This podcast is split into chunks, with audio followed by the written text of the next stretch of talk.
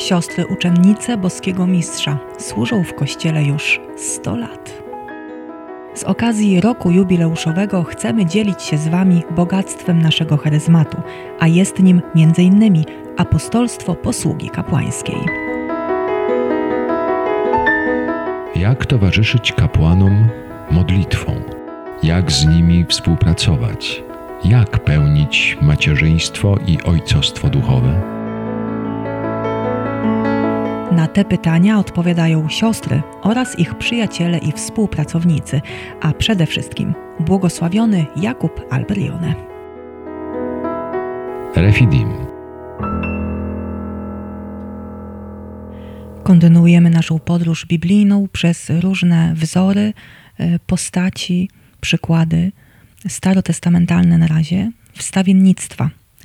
E, I dziś mam Państwu do zaproponowania tłumaczenie e, już konkretnie tego najważniejszego w sumie fragmentu, który e, jakoś wyznacza nam szlak podczas tych audycji, podczas tych rekolekcji o modlitwie za kapłanów.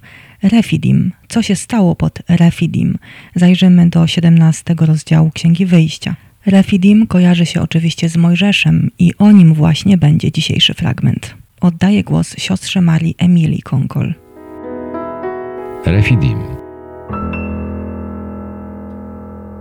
Jesteśmy na tym etapie, że y, Izrael, który wyszedł z Egiptu, wędruje, wędruje. Wiecie, że ta wędrówka trwała bardzo długo, chociaż mogła trwać tam ze dwa miesiące. Trwała 40 lat. Y, lud błądził po pustyni, co było też, co jest obrazem biblijnym właśnie tego, tej drogi człowieka do Boga, tego błądzenia y, jeśli się nie słucha głosu Pana, zamiast ufać temu Bogu na pustyni, to wiemy doskonale, że oni po jakimś czasie szemrzą, odwracają się, już nie pamiętają i ciągle jest bunt, jest opór i jest y, bunt wobec Boga.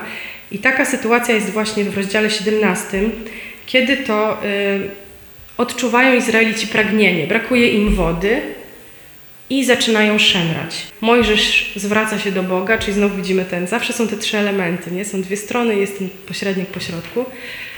Mojżesz zwraca się do Boga i Bóg y, właśnie daje y, wodę ze skały.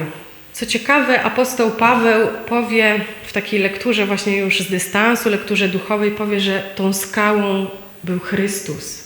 Bóg dał Chrystusa, żeby Chrystus stał się źródłem wody właśnie żywej, żeby ukoić to pragnienie ludu. Chrystus jest naszą skałą, z której Bóg wyprowadza cudownie dla nas wodę. Chrystus staje się naszym pokarmem w Eucharystii. Chrystus jest źródłem życia.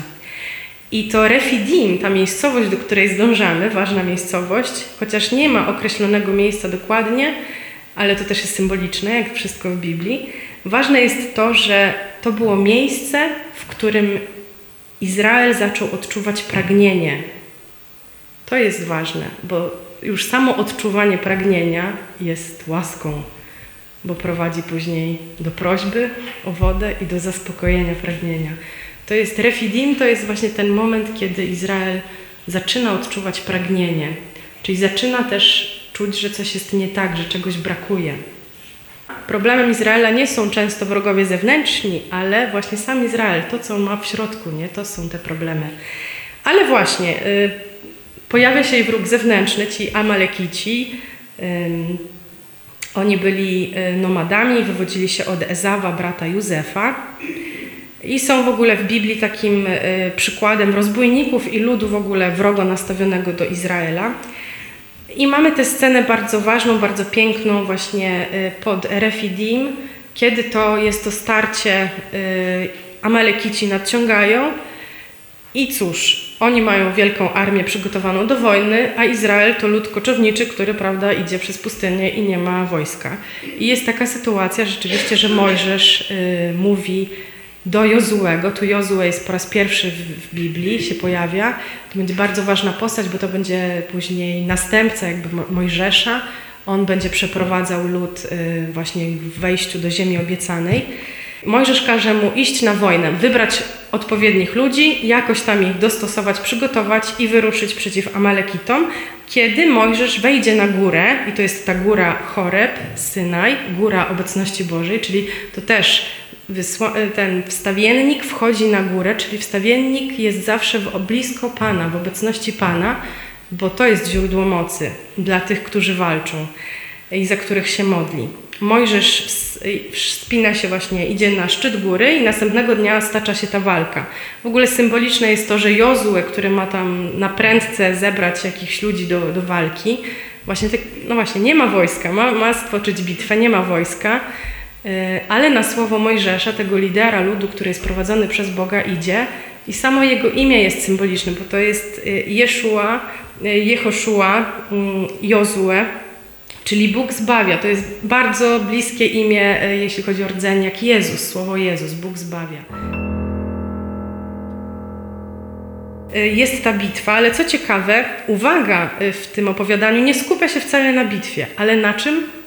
Na tym, co robi Mojżesz. Właśnie na osobie Mojżesza. Tu się toczy bitwa o przeżycie Izraela, o jego być lub nie być, a cała uwaga, jak w filmie, kamera po prostu jest na Mojżesza i na to, co się dzieje wokół niego. To jest środek ciężkości i to jest dla nas też taka lekcja, że właśnie jak ważna jest rola wstawiennika, kluczowa. Ona jest bardzo często taka ukryta, właśnie taka gdzieś tam na drugim planie, czy na ósmym, czy dziesiątym, ale ona jest kluczowa, bo, bo Bóg patrzy na to, żeby dokonało się coś, co jest jakby na pierwszym planie. Tak? To jest taka logika Boża. I rzeczywiście y, mamy tam tą, tą piękną scenę, kiedy Mojżesz wznosi ręce ku górze w geście modlitwy do, do Boga za Izraela i dopóki Mojżesz trzyma wysoko ręce w górze, to Izrael rzeczywiście ma przewagę nad tymi Amalekitami i tam ich tłucze, ale kiedy te ręce słabną, y, to zaczynają Amalekici wygrywać. No i, i jest problem.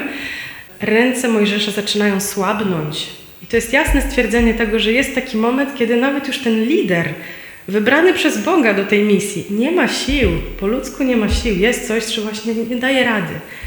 To jest ta prawda, że właśnie, że nawet, nawet każdy pasterz ma jakiś moment kryzysu, nie? I to jest, to jest historia o tym. I co wtedy się dzieje? Jakby nie ma żadnego zgorszenia, że możesz nie daje, tylko od razu jest reakcja właśnie tych ludzi y, wokół. I są te postaci Aarona i Hura.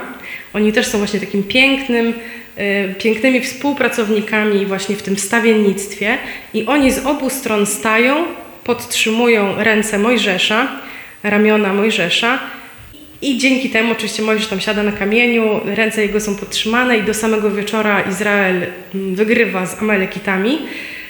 E, co ciekawe jeszcze, sama nazwa Refidim zawiera taką ideę właśnie tego podtrzymywania, czyli te, tej, tej roli właśnie związanej z tymi osobami Aarona i Hura. Notabene właśnie Aaron, czyli kapłaństwo, lewici, tutaj te y, pokolenia kapłańskie przeznaczone do kultu Bożego, a chór, chór to jest osoba, której imię pochodzi z, w ogóle z egipskiego i prawdopodobnie był albo lewitą, albo księciem y, jakimś y, właśnie z tamtego etapu historii judzkim. Także mm, w tej idei właśnie tych dwóch osób i tych dwóch imion Aaron i Chór mamy to, że e, Mojżesz przekazuje tą moc Bożą, Y, staje się właśnie tym kanałem łaski dla Izraela, ale jest podtrzymywany przez kapłaństwo Aarona i Hura, czyli tą monarchię Dawidową, królestwo Judy.